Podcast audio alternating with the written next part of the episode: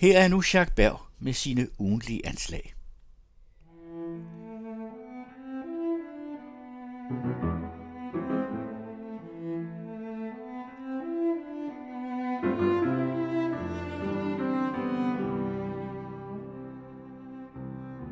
Anslag midt i en coronatid.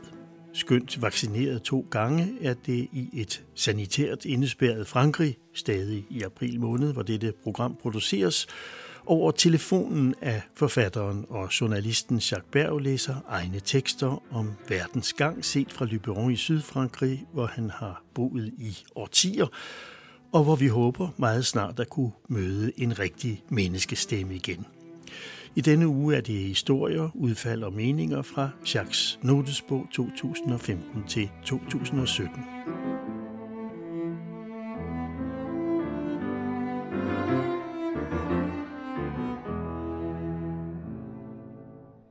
Ruben Östlund, svensk filminstruktør, har modtaget Cannes Festivalens Guldpalmer to tusind og sytten for sin film Turist, som på Arte-kanalen hedder Le Square, og som blev vist under navnet Snow Therapy. Men altså Turist. Et ægtepar med to børn på seks og ni år er på skiferie i bjergene. De lejer en luksuslejlighed og står på ski hele dagen. En dag sidder de alle fire og spiser frokost et sted oppe i højderne ude på en stor terrasse, da et sneskred begynder at buldre på bjergsiden overfor. Ligesom alle de andre tager de deres mobiler frem og fotograferer eller filmer. Sceneriet er storslået. Men skredet nærmer sig lynhurtigt og ender med at dække terrassen til med et lag støvsne. I den almindelige panik løber Thomas, faren, i ly, uden at tænke på konen Ebba, der griber fat i deres to børn og forsøger at beskytte dem. Hun får et chok. Ikke så meget af sneskredet som af mandens reaktion. Han tænkte udelukkende på at redde sig selv. Lavinen stansede for foden af restauranten, men den er trængt ind i parret. Ebba kan ikke komme sig over hans fejhed. Dramaet udspiller sig i infernalske omgivelser. Skisportstedet er overudstyret. Pizzaerne bliver bragt med droner lige til balkongen på femtende sal. Snerydningsmaskiner med projektørlyset tændt er i gang hele natten på pisterne. De ligner til forveksling tankvogne. Og telekabinerne giver fra morgen til aften en angstfremkaldende, skærende støj fra sig. Den moderne vintersportsindustri er gengivet i al sin rædsel og leder tanken hen på stemningen i en Bergman-film fra en by i Østeuropa. På afrejsedagen må turisterne selv gå ned til P I P-pladsen eller til togstationen. Buschaufføren kan ikke klare hårnålesvingene og er ikke langt fra at ekspedere alle passagererne lugt i afgrunden.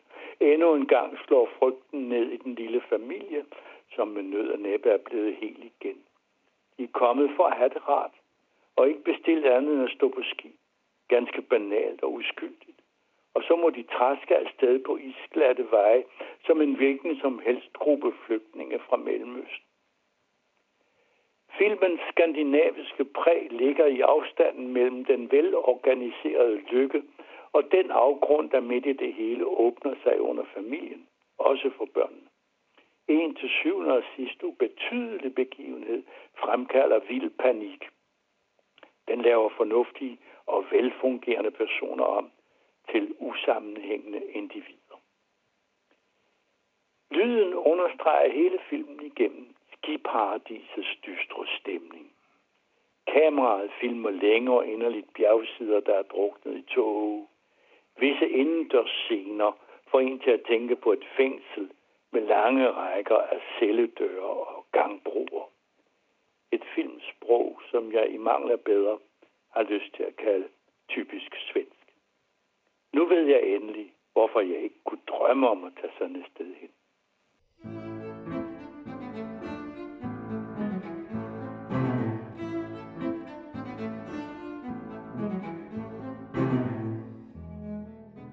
Før i tiden naturaliserede man for at hjælpe indvandrere med at blive integreret. Nu er statsborgerskabet en belønning for at have integreret sig. Et immigrationsland som Australien har netop gjort det sværere at blive australier. De nationalpopulistiske bevægelser i U S A og Europa har taget abonnement på den australske politik. Lad os få flere uigennemtrængelige grænser. Jeg, en gammel immigrant, der nu søger om fransk statsborgerskab, vil, hvis de giver mig det, ikke af den grund føle mig bedre rustet til at indordne mig i samfundet. Og der slet ikke tage det som en præmie for at have opført mig ordentligt, det vil sige som en fransk mand. For øvrigt går jeg ind for integritet, men det er måske noget helt andet.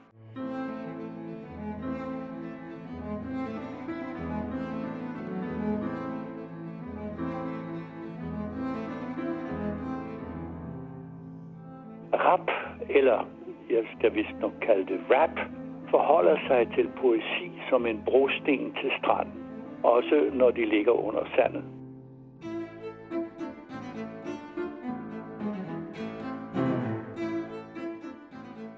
Der er bøger, der får en til at tude af glæde, lige så stille. Historien griber om hjertet, den er skrevet i et enkelt og smukt sprog. Dens billeder er aldrig anmassende. Den handler om livets underkendte storhed. Forfatterens måske, men samtidig ens eget. Hvad er dog det for en bog, der får mig til at sige det? Dens forfatter hedder René Fregni. Han kalder den en fortælling. Fregni skildrer sin mors død og sin elskedes farvel til ham efter tyve års samliv. Han skriver stolt og ømt om sin lille datter Marilu på seks år. For det handler jo alt sammen om kærlighed. En sørgende søns, en fortabt ægte mands og en endnu mere fortabt fars kærlighed til sin lille datter. Forfatteren er en livselskende mand fra Marseille, der er havnet i den bagprovensalske by Manoske, hvor han nu i snart mange år har boet og skrevet sine bøger, uden at gå stedets berømte bysbarn Jean Giono i bedene. Ham elsker han ellers også. Bogen begynder sådan. Siden min mor døde, er jeg holdt op med at slå fluer ihjel. For hun lever nok videre i en af dem, eller i dem alle sammen. På samme måde som hun findes i de skyer, der sejler hen over byen, i den platanpollen, der giver teglstenene deres grønne skær om foråret, og i de skyggeflader og vindstød, hvor jeg går alene, mens skolebørn på vej hjem strejfer mig og bare lader bladene falde ned over sig. Og slutter således. Hver dag taler jeg med hende. Hun svarer mig med vindens og havets stemme. Jo mere hun forsvinder ud over skovene, kløfterne, floderne, jo mere fortoner det blå sig i hendes stemme. Jo mere bliver den gennemsigtig, delikat og hengivende. Og hver dag føler jeg mig tættere på hende. Jeg bliver selv det, hun nu er blevet til. Lys og blæst. Indimellem har vi været med Fregni på hospitalet i Avignon, hvor hans mor var indlagt. Vi har talt litteratur med ham og de fanger, han underviser i Baumettes-fængslet i Marseille. Vi har været med ham tre dage i Paris, gået rundt i gaderne i Manoske, eller bare kørt i bil på vejene i Provence, når han da ikke passer sin lille Marilu. Hun er den, der redder ham fra morens død og konens farvel og tak. Som barn fra et folkeligt kvarter i Marseille var han jo to lange år kosteliv og skriver. Saint Charles-Banegården, jeg undgår den. Alene lugten, der indgør mig ulykkelig, som duftene, der stiger op fra byen af den høje hvide trappe op til banen. Lyset er helt afrikansk. Byen ved havet, vores by. Her tager folk afsked. Det flænser i dem. Børn må skilles fra deres mor. De får ikke den eneste søvn, der dur, med hovedet begravet i hendes hals. Det er tid til at begive sig ind under lugten på banegården. Tag toget væk. Når man lukker den lille bog, er man blevet fuld af Provence. Af dens blæst, dens lys, dens mennesker. Fregni kan kunsten at få sagt det væsentlige, uden at tage munden fuld. Uden føleri, altid poetisk. Ja, man kan læse nogle linjer højt fra hvilken som helst side.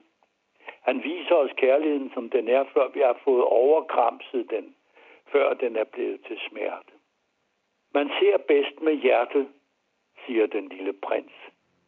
Her kan man ikke lade være med at sige til René Fregni, godt set, monsieur.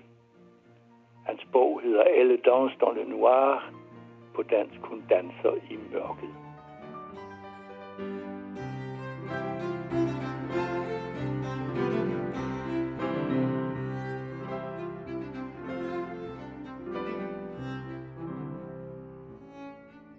Vores samlede uvidenhed er sandsynligvis langt større end vores samlede viden.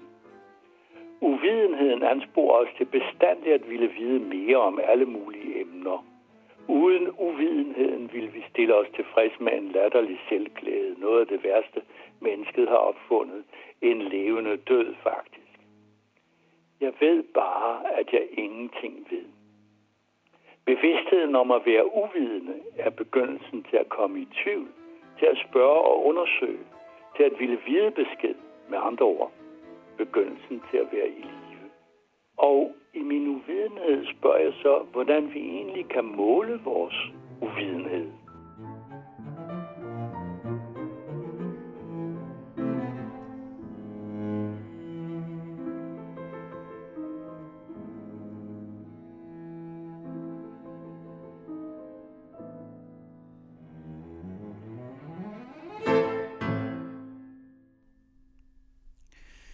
Det er Jesper Tang, der tilrettelægger Anslag, og musikken var Schumanns fem folkemusikstykker for cello og klaver, som Anne Gastinel og Claire Désert spillede.